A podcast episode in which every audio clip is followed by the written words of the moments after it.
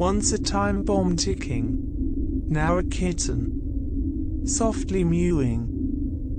The hunter within is still there, growing up all over again and again, as hunters tend to do.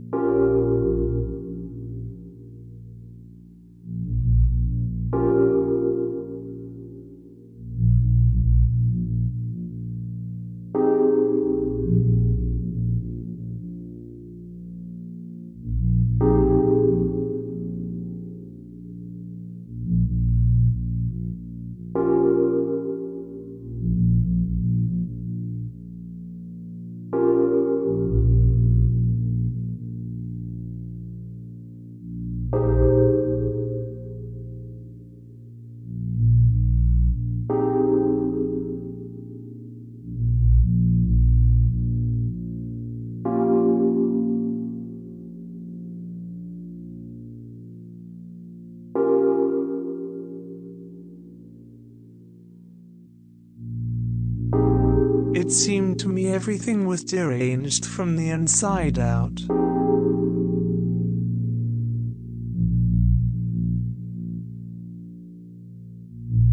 I was playing the part of the quiet scout, and that gave me reason enough to wipe the mirror clean.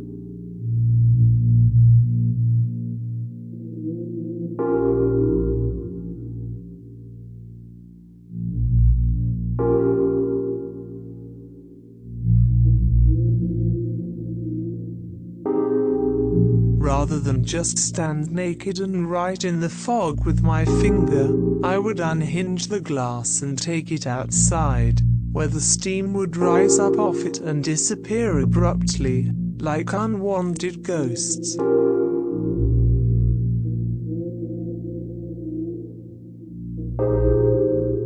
Good riddance and goodbye forever and ever.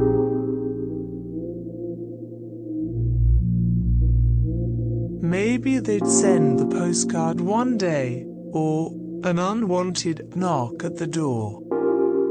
Soul debt collecting, damage control, cold comfort calling.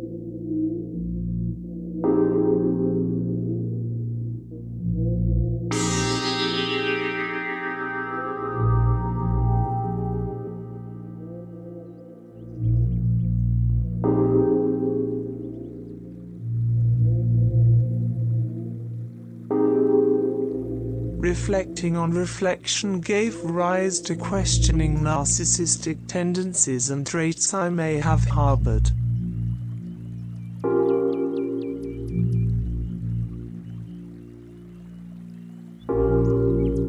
That glorious whirlpool of self deceit. An ultimately destructive dipping and diving.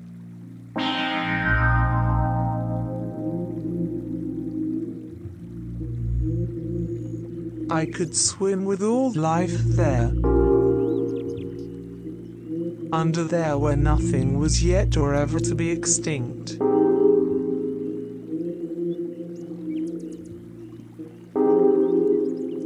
What a prospect for a man with no other prospects. No other plans or hopes or dreaming demons. Nightmares, I think he called them. Galloping in from afar, hooves thundering horrendously eventually. but the beginning, as the clomping was very far off echoing in from a horizon, made it seem like the lack of control that would take him over was avoidable. Easily avoidable.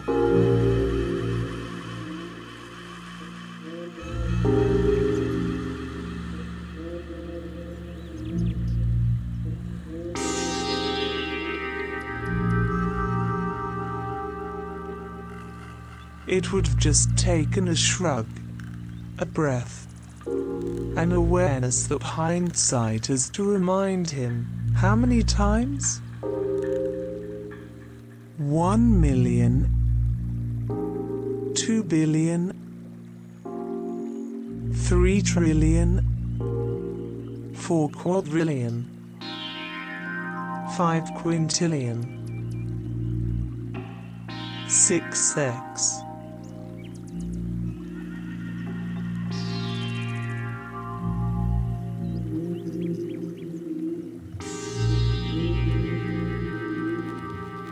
He told me once about the locks being changed, about his years being lost, about his coma.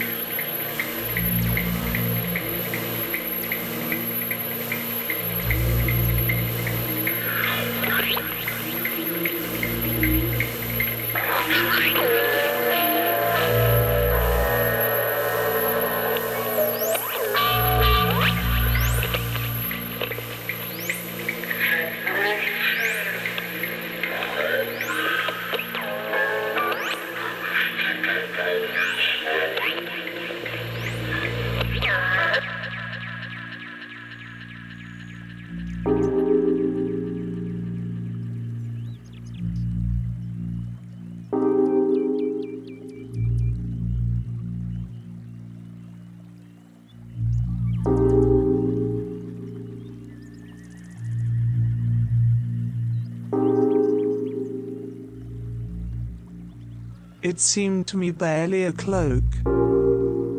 More like shower curtain in place of a poncho. What good is a broom with no bristles? What use is a broom at all if you can't fly without it? The only time I got a glimpse of the real him was when he told that story though. He bit his tongue in the middle and bled on the carpet, but I cajoled him back and brought it all out of him.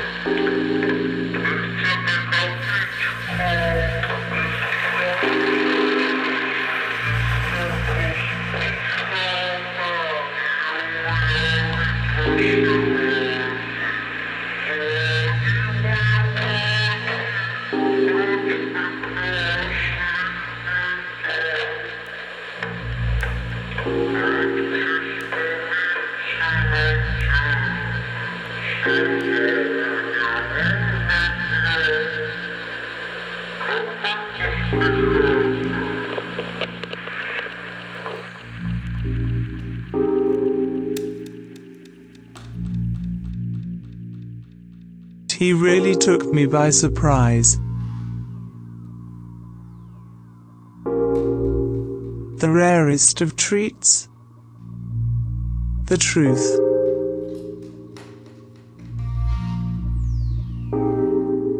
Not cold and hard like they warned us, but warm and wet and grey and hideous.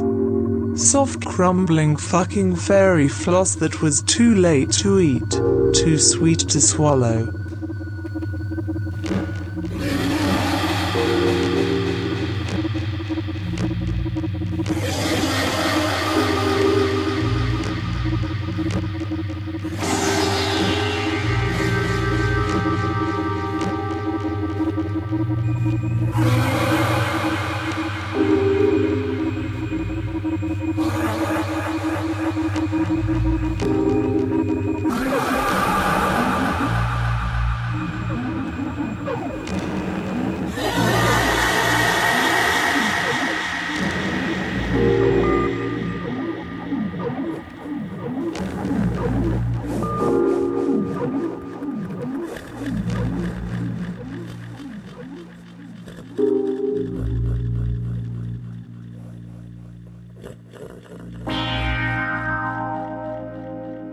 Seriously, my throat would clench tighter than my buttocks.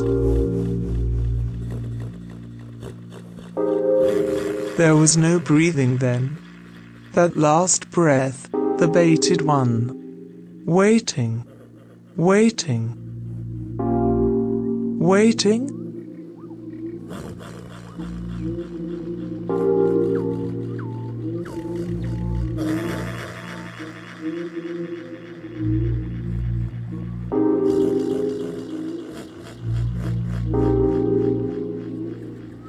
I used to like watching him undress and think about all the caresses that I'd already felt. I'd never look away.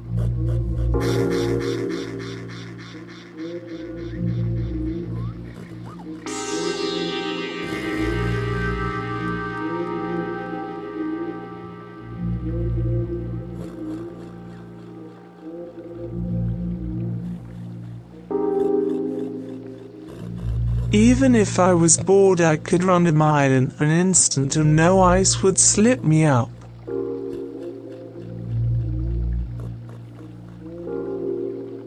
I was a raucous skater on the thinness of the tightrope, on the whale of time. On the ice, I was never lost.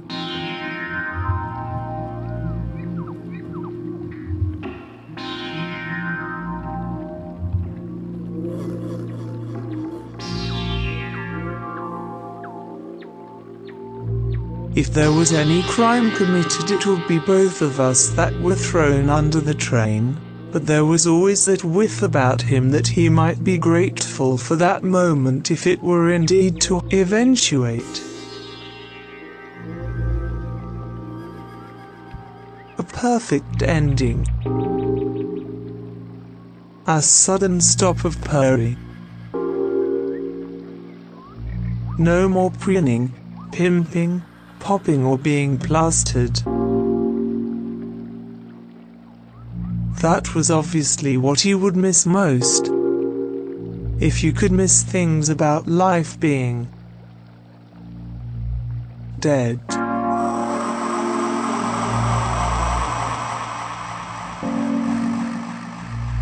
There were no tunnels in his eyes towards the end. There was always something else distracting him. Taking his time away and tucking it into the bags under his eyes.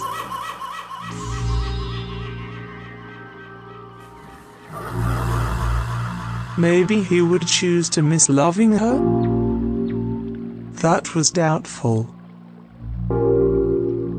It would be an obviously ridiculous thing to miss unknown and unheard of, unmissable and inadmissible.